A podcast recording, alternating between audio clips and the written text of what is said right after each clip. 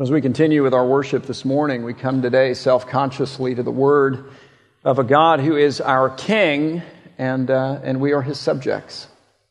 It's nice to be reminded of that, I think, as we come to his word. We recognize who he is and who we are and who we're not. We are the gracious recipients of his wisdom. We come with our mouths closed, we come with our hearts open. And we come as those, I hope, who are saying, Lord, speak to me through this part of your word. So, as we do that, we come today to Luke chapter 19. And with it, to the story of a man named Zacchaeus. And hey, listen, you may be familiar with the story of Zacchaeus, or better yet, you are in all likelihood familiar with the song about the story of Zacchaeus. And if that is true, then there is at least one thing that you already know about this guy, Zacchaeus, that we're going to look at today. And that is that Zacchaeus was a what? Now, hang on, I'm going to sing it. And you're going to finish it. And I'm going to tell you in advance, even though it was 9 a.m., they killed it. So I'm just going to do the first line with you, okay? You ready? Zacchaeus was a. Yes, he was. Yes, he was. All right, now put his sandals on for a minute and leave them on today. Put his sandals on and leave it on, leave them on today and feel the indignity of that. Doesn't feel so good, does it? Zacchaeus was a wee little man. Well, I'll bet he was excited about that. like he was a wee little man in his day, and here we are 2,000 years later, and to hundreds of millions of people, he's been a wee little man and yet is. Even in heaven, I think he's running into people and they're going, Zacchaeus, wee little guy, hey, you're the guy, you're the wee man. He's not excited about that. Not even in heaven, I don't think.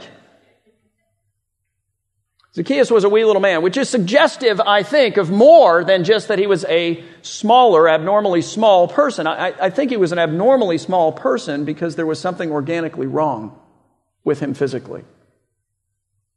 It suggests a physically deformed person. There's a difference. So you come to the story and you're like, all right, I get it. Zacchaeus was a wee little man. He was a physically deformed man. Got that, knew that, Tom. Okay, great. Well, here's what you also need to know about Zacchaeus. You need to know that he was a spiritually deformed man too. He was deformed not just in body, but he was deformed in soul. And if you're going to connect with this story, the way that Luke is calling you to connect with this story, okay, here's the other thing you need to know. So am I, and so are you. It is very clear, I think, as you read through this story, that Luke has constructed it in such a way as to draw you in and then to reveal to you that you're Zacchaeus. And if you're here and you're six four and you're going, hey man, I don't really see the resemblance, uh, then you've missed my point, okay? I mean, first of all, good for you, you're six four, so that's cool. I'm like 5'10 with my shoes on and 14 pairs of socks, okay? So we're jealous, but that's not the point. Set the body piece aside. I am like Zacchaeus in soul in that I am deformed by sin, by nature, by habits and practices that reflect that sin nature. And here's the thing whether you've recognized this yet or not, Luke wants you to recognize that, that so are you. You are Zacchaeus in this story, and he wants you to see that you're Zacchaeus in this story for a reason, so that you can then respond to Jesus in this story, the way that Zacchaeus responds to Jesus in this story, and then find in Jesus what Zacchaeus finds. So we're going to look today at the story of this guy named Zacchaeus, but it takes place in the city of Jericho, and that too is important. Jericho was a magnificent city in the days of Jesus. It was referred to in that day as the Eden do you hear that? Of Palestine. That is a reference to the Garden of Eden. Now, why was it referred to by that? Because it was garden like. It was beautiful. It was famous for its balsam groves and for all of its date palms. It was the rose capital of the Middle East, which means that it was not only beautiful to the eye, but, but to the nose. It was said that you could smell Jericho coming from miles away. And unlike, you know, so many of our industrialized cities, Jericho smelled wonderful magnificent place. Ancient Jericho was located six miles north of the Dead Sea. The Dead Sea is the lowest elevated spot on the entire surface of the earth. What that means, practically speaking, is that Jericho was unseasonably warm every season of the year. And what that means, practically speaking, is that if you were part of the rich and famous, the wealthy elite, guess where you had a winter home? Jericho. Highly wealthy, highly cultured, vibrant, amazing place. Herod the Great built a theater in Jericho. Archelaus built a palace in Jericho. Mark Antony took Jericho and gave it to Cleopatra as a gift. Now, that's a gift, guys. That's a big deal. Pretty amazing. It was very vibrant economically, too. It was a place of great commerce. It was located on one of the three largest trade routes in this entire region of the world. When Rome came in and they conquered Jericho amongst all of the rest of Palestine and most of the rest of the world, they established Jericho as one of their three primary taxing centers for this region of the world. And so then when Luke comes to us in Luke chapter 19, beginning in verse 1, which is where we start today, and he tells us that Jesus entered Jericho, he is calling to mind this very beautiful, very fragrant, very vibrant, you know, wealthy, elite, culturally amazing place. A city whose streets, for reasons related to shade, to beauty, and to sustenance, were lined with sycamore fig trees. It's interesting. I went to Jericho a couple of years ago. We were going down to the Dead Sea, and some of you were probably with me on that trip. And so we're going down to the Dead Sea, and we go to Qumran and Masada and all that, and we stay at a hotel down there and go for a float in the Dead Sea. And it's amazing to float in the Dead Sea. It's like you sit down in a lounge chair. You're just like, it's unbelievable. It's awesome unless you get the Dead Sea in your eye, and then you wish that you were dead. I mean, it's bad. It's bad. But on the way down, our tour bus guy said, you know, hey, why don't we go through Jericho? And so we pulled into Jericho, modern day Jericho, which is near ancient Jericho. And the whole reason that we went in was to see the sycamore fig tree that's right next to one of the main streets, even still. Its streets were lined with these trees. But on the day that we're looking at today, the story of Zacchaeus, okay, it was lined with a lot more than just trees. People lined the streets of Jericho on this occasion, and here's why because Jesus of Nazareth was passing through. And somehow word had gotten to the city and had reverberated all the way through the city that Jesus, who we've been watching now for months, travel from the north and Galilee all the way now down to Jericho, and he's going to come up through the center of Jericho, right up its main streets. His goal is pass through Jericho and 17 miles then on to Jerusalem, where he will die about a week or so after this story takes place. He's going to offer his life for the sins of those who believe in him. Well, okay, word had gotten to the city of Jericho and reverberated through the city of Jericho that this Jesus, who is massively famous at this point, is going to be coming right up our main street. And so schools emptied out, businesses emptied out, homes emptied out, and everybody kind of lined the streets and they're waiting to see Jesus. Everyone came out to see the Lord, including Zacchaeus. And so Luke says that Jesus entered Jericho, and then he says that he was just passing through. So he didn't plan to stop until he meets Zacchaeus. And Luke says that there was a man named Zacchaeus who, again, we're supposed to identify with, who we're supposed to look at and go, hey, you know what? I may not be like him in body, but like in soul, yeah, very much. There was a man named Zacchaeus who was deformed in his soul. And we know that because here now comes the description. He was a chief tax collector, to which Luke adds, and he was rich. Here's how this worked. When Rome invaded a territory, after it raped, after it pillaged, after it plundered all of its citizens, and I want you to imagine for a moment that you're one of its citizens.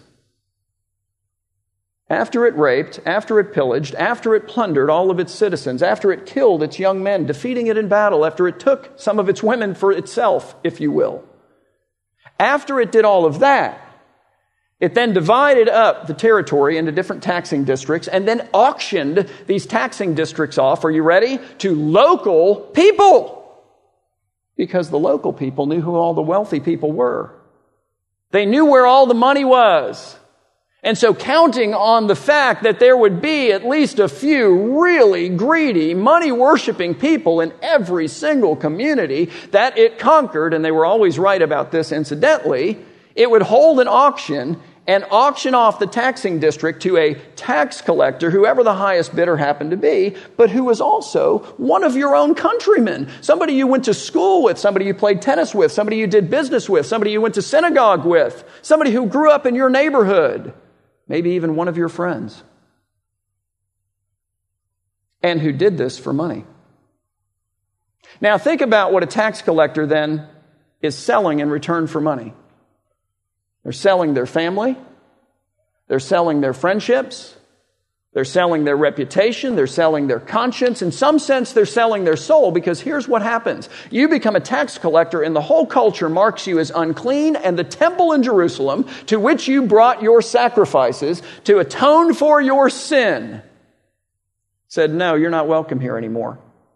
Knowing that going in, these people bid, and these people won their bids and they became tax collectors. And here's how it worked Rome then came to the winning bidder, Mr. Tax Collector, and said, Okay, Mr. Tax Collector, here's the deal. We're going to give you our soldiers, so the full force of the Roman Empire, which, you know, is irresistible. We've proved that with all our raping, pillaging, plundering, and you, you get the idea. And we're going to allow you to use our force to collect the money from your own countrymen. And this is how much you have to give to us. Eh, but anything else you collect, and you can collect as much as you want, that's your salary. So set your own salary. Think about that. When Luke comes to us and he says, All right, here's the deal Zacchaeus, yeah, he was a chief tax collector. He's telling you that Zacchaeus is that guy. He is that countryman. And then when he says, Oh, and he was rich, he's saying that Zacchaeus took a lot more money from his countrymen than he simply needed to pay Rome and to live even a modest lifestyle.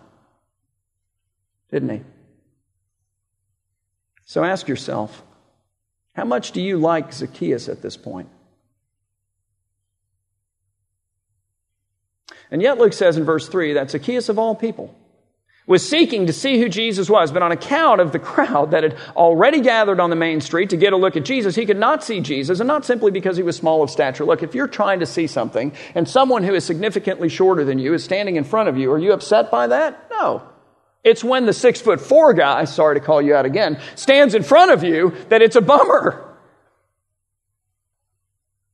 Listen, Zacchaeus can't see because he's small of stature, yes, but the real reason he can't see is because when the crowd sees him coming, they all link elbows and give him one in the face when he tries to break through.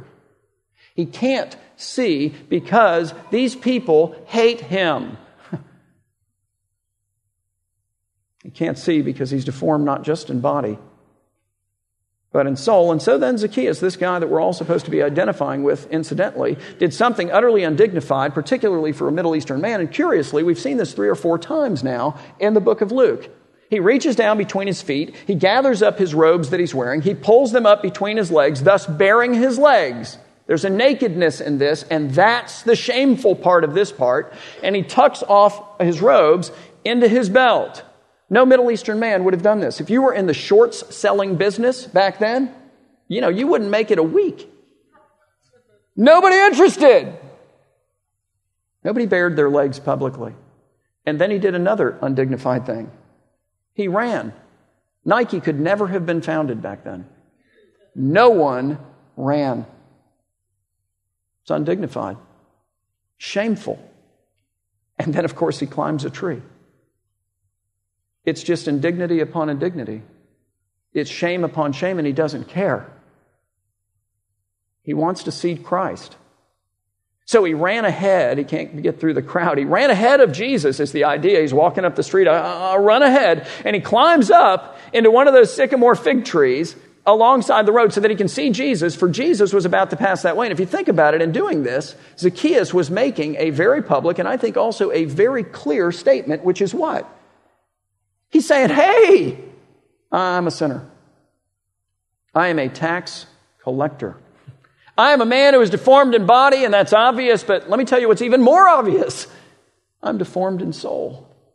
I have lived my life in such a way, the things that I've done and haven't done, said and haven't said, you know, the, the decisions I've made or, and should have made, the places I've been and the places I, I should have been. I have lived my life in such a way as to justly, rightly place me up in a tree that is emblematic of my sin and guilt and shame and worthiness to suffer for the whole of it. And here I am, exposed, naked in some sense, you see, before God and before men, before this crowd that reviles and rejects me as a thief and as a criminal. So Zacchaeus gathered up his robes and pulled them up between his legs and tucked them off into his belt, bearing his legs, and ran up the street and climbed up the tree so that he could see Jesus, for Jesus was about to pass that way. Now, notice what Jesus does. Because he does it for everyone who confesses that they're a tax collector and a sinner. That indeed they've lived their lives in such a way as to put them in a tree justly. It says, and when Jesus came to the place of this tree, he looked up and he saw Zacchaeus in the tree, and he said to him, Zacchaeus, which must have been absolutely stunning, and here's why. How in the world, I mean, if you're Zacchaeus, does Jesus know his name? You know, it's not like they're buds, they're not hanging out. The idea, I think, is that they've never met. He looks up in the tree, he sees Zacchaeus, and he calls Zacchaeus by name. It is so amazingly personal and stunning. We don't expect that kind of attention. We don't expect that kind of intimacy of knowledge of us. Not by a stranger, maybe not even by God, but it's, it's quite the thing to begin to digest. I mean, when you realize that God is infinite in all of his capacities, you come to realize hey, wait a minute. Whether you like it or not, whether you invite it or not, whether you want it or not, the reality is that 100% of the focus of 100% of God 100% of the time is directly on you. He not only knows your name, He knows everything utterly and completely. Quite a thought. And the mere fact that He's able to do that for you because He's infinite doesn't diminish in any way His ability to do it for absolutely everyone else and all at the same time. It's a mind blowing, amazing, incredible thought. It is both terrifying and comforting, depending on who you are in relationship with Him. So he comes to Zacchaeus, he sees him in the tree, and he says, Zacchaeus! Okay, so it's shocking because he knows Zacchaeus' name. At least if you're Zacchaeus, he's going, ah, I don't know how that happened. But, but it's shocking also because of what the name means. The name means righteous one or pure one. So now back out of the story for a minute and just think. We've got the Son of God Himself, the infallible man, God made man who knows not just our names, but everything, saying to Zacchaeus, of all people, righteous one, pure one. And that's not all, for Jesus then told Zacchaeus to hurry and to what? What does he hear from the tree? Come down out of your tree of sin and guilt and of shame because I've just changed my plans, Zacchaeus. And here's the thing I must stay at your house today. And so Zacchaeus hurried and came down and received Jesus joyfully. But as we're about to see, that's not the reaction of the crowd. And here's why. And again, it's cultural. Because to share table with, to just have a meal with someone, much less to stay at their house, which implies several meals, does it not?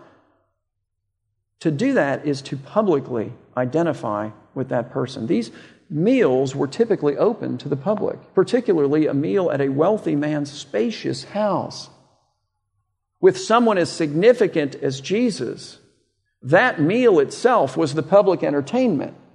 And so people who couldn't watch The Bachelor or whatever would come out instead, and they would come to these meals and sit around the sides of the tables, listening in and watching. And so publicly, Jesus is declaring, I'm going to identify myself with this guy. Mr. Up in the Tree guy. Mr. All of you know all of his junk guy. Mr. Humble enough to declare himself who he is guy. I'm going to identify myself with him. And that is stunning to the crowd because, from their perspective in that culture, for Jesus to say, hey, listen, I'm going to come and stay at your house. We're going to have several meals together. It is for Jesus to publicly defile himself with the defilement of Zacchaeus. I mean, he might as well have just jumped up in the tree with him from their perspective, which is something to consider. And so then, hearing all of this from Jesus, hey, Zacchaeus, come down out of the tree, and I must stay at your house today. Zacchaeus then hurried and came down out of the tree, and he received Jesus joyfully, but the crowd is significantly less joyful. They had all of these great expectations for Jesus, who, who just violated the whole of them. They all walk away grumbling, saying, Jesus has gone, I can't believe this, in to be the guest of a man, oh my goodness, you might want to sit down, who is a sinner. Yes, he has. And now notice what happens at the house of Zacchaeus, the great sinner. We read, and while Jesus was at the home of this self declared sinner, Zacchaeus stood, and that too is significant. All these cultural things. To stand at a banquet like this, in a setting like this, in the culture and day that this took place in, was to state to everyone there who was watching and listening hey, you know what? I am about to make a legally binding declaration. What I am about to say, I will be held to. It's a definitive statement. So he stands up and he says to the Lord, Behold, Lord, the half of my goods I give to the poor. Okay, now I want to stop there for a minute. He's just saying, I am going to liquidate half of everything I own, which is no insignificant sum, and give all of that away to the poor. But he's not done yet. Because he then says, And if I have defrauded anyone of anything, and I think we've covered that. He's not just a tax collector. No, no, no. He's a tax collector and he's very wealthy. Oh, he's taken a lot more than he needed to. If I have defrauded anyone of anything, you're kidding, right? If I have defrauded anyone of anything, I hereby restore it fourfold. Meanwhile, the law of God would have required him to take something that he had stolen from someone, and that's what this is at some point, and to return it plus 20%. So if he took $10 from you, he'd have to give you 12. Zacchaeus is like, 12? That's not enough. If I took 10 from you, I'm going to give you 40 in return. All right, stop for a minute. What in the world just happened in this story? Because here's what we want to say. We want to say, I think I know the answer to that. And the answer to that is Zacchaeus just voluntarily bankrupted himself. And, and really, he did. But here's what I want us to do I want us to take our eyes off of the money for a moment, and I want us, all of us, to acknowledge that that is a very difficult thing for us to do because here's what happens when we hear this statement coming out of the mouth of Zacchaeus. If we care for him at all, as his friend, at least, we want to rush over to him while he's still standing and say, Hey, man, have you lost your mind? Like, are you nuts? Don't sit down. Retract your statement while you still can. This is lunacy. Have you talked to your lawyers? Have you talked to your accountants? Have you talked to your financial advisors? I mean, Zacchaeus, I don't know if you noticed, but when you just made that statement, 14 of your staff members fainted and fell right over. This is insane. Now, look, I get it. Jesus is here. We're all having a nice moment together. You're kind of getting carried away. Understood. But please, this is way out of control. At the very least, sleep on it. Okay, let's take our eyes off the money for a minute. Let's put our eyes on the heart of Zacchaeus. And let's ask again what just happened here, because I think the answer is very simple and obvious. I think the answer is a real conversion just happened here. A conversion from a man who worshiped the God of money to a man who now worships the God who is Jesus. And I don't think that means, incidentally, and this will come as some relief to you, that every person who replaces the God of money with the God of Jesus will then automatically give away all their money. I don't think it means that, but I do think it means this that when your heart ceases worshiping money and begins instead to worship Jesus and finds your security and significance no longer in money, but where it only, in fact, and actually can be found, which is in Jesus, it will necessarily affect what you do with your money. I think that's true. And if it doesn't, then I think that's a problem. You know, I mean, if you think about the last couple of weeks, if you've been on the train with us, you know, last week we looked at a rich man too, didn't we? Luke gives them to us almost in consecutive order. It's curious. Two different rich men. Two different, complete different postures toward Christ and wealth. Last week we saw the rich young ruler, and he comes to Jesus with the ultimate question What must I do to inherit eternal life? And Jesus, who looks into the heart of this man and sees that his God is not the God who is the true and the living God as he thinks it is, but instead that his God is in fact the God of money, seeks to disabuse him of that, to reveal to him, hey, let me tell you, you think you worship the true and the living God, you don't. You worship money, I'll prove that. Go, take everything that you have, sell it, liquidate all of your assets, give it to the poor. Here's the deal you'll have treasure in heaven, and that is worth more than your treasure on earth, incidentally. So it's not asking too much. That's the idea. And then come and follow me. And what happened? He came to a crossroads, didn't he? He took a look at wealth and money and he said, Wait a minute, wealth and Jesus. And he said, Oh, so I've got to decide between the two of you. You know, look at the time. And he was out. He turned his back and he walked away from the Lord. Today we come to another wealthy man. A man who has earned his wealth by corruption, even, versus this man of status that we looked at last week. Jesus doesn't even mention money to this guy doesn't discuss it, doesn't even come up. He finds Christ to this man who has given everything away for the other God.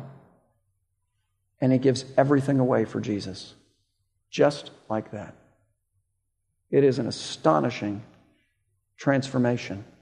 And I want you to notice Jesus' response to this astonishing transformation because it was, it's very, very different from what I, at least, and I think we, would have liked to have counseled Zacchaeus on. Jesus said to Zacchaeus, Today salvation has come to this house, since Zacchaeus also is a son of Abraham, one who has been justified by faith. And you're like, well, hang on a second, because that's a little confusing. Is Jesus saying that Zacchaeus is saved because he gave away half of his money to the poor and decided to right all of his wrongs financially? No. He's saying that Zacchaeus gave away half of his money to the poor and decided to right all of his wrongs financially because he has been saved. That's what it's all about. Here's the deal real faith shows up in real ways in your real life some of those ways are large and dramatic, like this, and it's obvious to everybody, and it's obvious to you. And some of those ways are small and tiny and almost imperceptible, but they are perceptible. Real faith shows up in real ways in your real life, and if it doesn't, then you need to come back to Jesus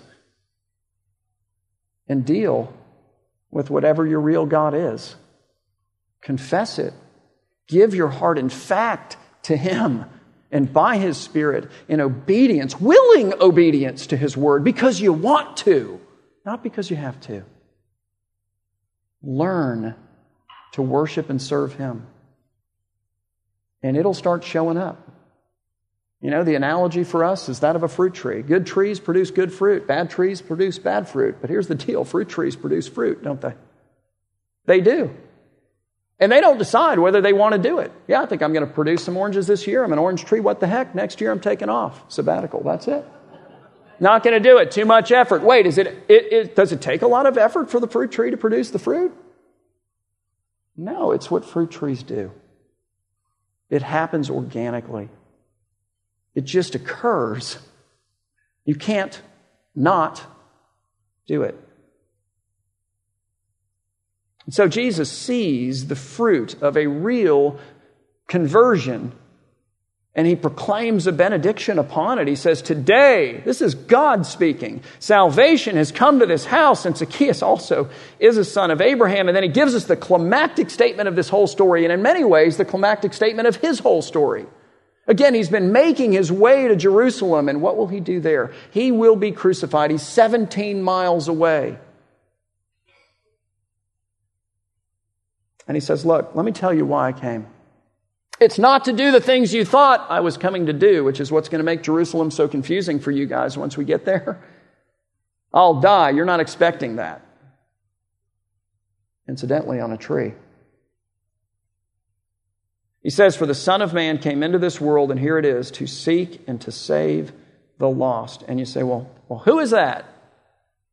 It's anyone who, like Zacchaeus, says, Hey, you know what? Truth be known, I'm a tax collector and a sinner. I mean, my body, you know, it's mostly cool and it's fine or whatever. I may not be deformed a body, or maybe I am, but that's not the point. It's irrelevant, really, to this conversation. I, I am, in fact, however, deformed in my soul. And it's shown up in all of these different ways in my life. And the reality is, the way that I've lived, the decisions I've made, what I've said, haven't said, what I've thought, haven't thought, where I've been, haven't been, who I've been with or haven't, or whatever, all of this stuff, I've lived my life in such a way as to put me in a tree of sin and of guilt and of shame for which I have no answer, and truth be known before Almighty God as He looks down upon me and shines the rays of His holiness, His true light, into my dark heart. I am naked and exposed, ashamed, for I am a thief and I am a criminal. And I have no hope apart from Jesus who comes to us in the midst of our trees and who so identifies with us that our sin becomes his, that our guilt becomes his, that our shame becomes his, and that his righteousness becomes ours. That's a sweet deal. On the cross, guys, Jesus climbed up into the tree that we deserved, where he then hung naked and exposed before God and a crowd who rejected and hated him as a thief and as a criminal, he's crucified between two criminals. What's the message? and while he's on the cross, what were the words that he heard?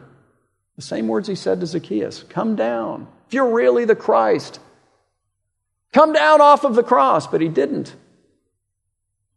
For he had to suffer and die on that tree to pay the full penalty for our sins, so that through faith in him we can be forgiven and made new and new suggests different.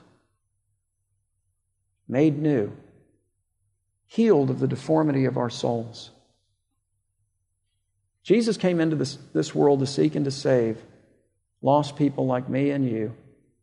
And Luke postures this whole story in such a way as to help you to see that you're lost, that you're like Zacchaeus, so that he can run to you with Jesus and you can respond to this Jesus the way Zacchaeus did and find in this Jesus what Zacchaeus found. And here's how you'll know if that's authentic in small ways and in big ways, fruit will begin to pop out in your life.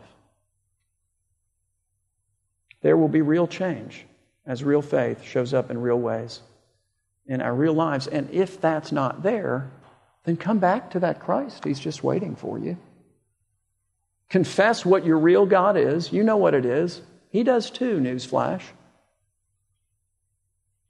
Give him your tree. And take him not as your advisor, not as your servant, not as someone who's a part of your life and that you call on every once in a while when things go wrong that you want to correct, not as somebody that you're hoping to incorporate into the rhythm of your life so that hopefully he can make your dreams come true. It's not who he is. Take him as your king. Take him as your Lord. Take him as your benevolent Father who has a better, wiser, sweeter, more meaningful, more purposeful, more productive, eternally so plan for the whole of your life, and who is a far greater treasure than any of the treasures of this life, and who is the single and sole God in all the universe who will not enslave you or let you down. So do that. And to that end, I'm going to ask you have you seen yourself in this picture of Zacchaeus? And again, not in comparison with one another, but in the light of the holiness of God and in comparison with Him. Have you recognized that you're in a tree? And have you responded to the call of Jesus to come down? It's a gracious call. You deserve to stay there. He's saying, Yeah, I got that, but I love you enough to take your place there. Come down. Lastly, do you see the fruit of that decision in your life? Do you? And if not, then go back. Give yourself to Him and submit yourself to Him as King and as Lord. And then by His Spirit, in accordance with His Word, in community with His people, and sometimes with counselors and other folks that He brings into our lives, little by little, and sometimes in pretty dramatic ways, even. You'll begin to look back on your life and go, man, you know what? I really am a different person than I was a year ago, five years ago, 10 years ago, 15 years ago. And in fact, I'm doing things today I would have never thought I'd be at all interested in. And you'll see the gracious and patient pattern of His work in your life as He molds you and shapes you and makes you fruitful and productive and more and more and more like Himself. Okay? So chew on that. Let's pray. Father, we thank you for this precious man named Zacchaeus. Precious, Lord, not because he's all that special in and of himself, but precious because you've chosen him. You set your love upon him. He is great in his sin and he is great in his repentance. Lord, he is small of stature, he is large of soul in the end. And let it be so of us. Lord, let us see ourselves in the light of your holiness and compare ourselves with you as opposed to with ourselves.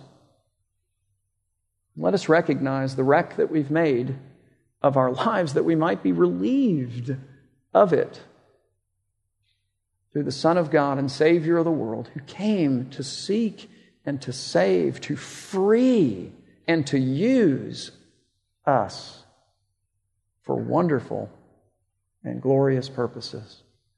Do these things, Lord, and grant to us the joy of knowing that we belong to you. And make us fruitful. Do this for your glory, we pray in Jesus' name. Amen.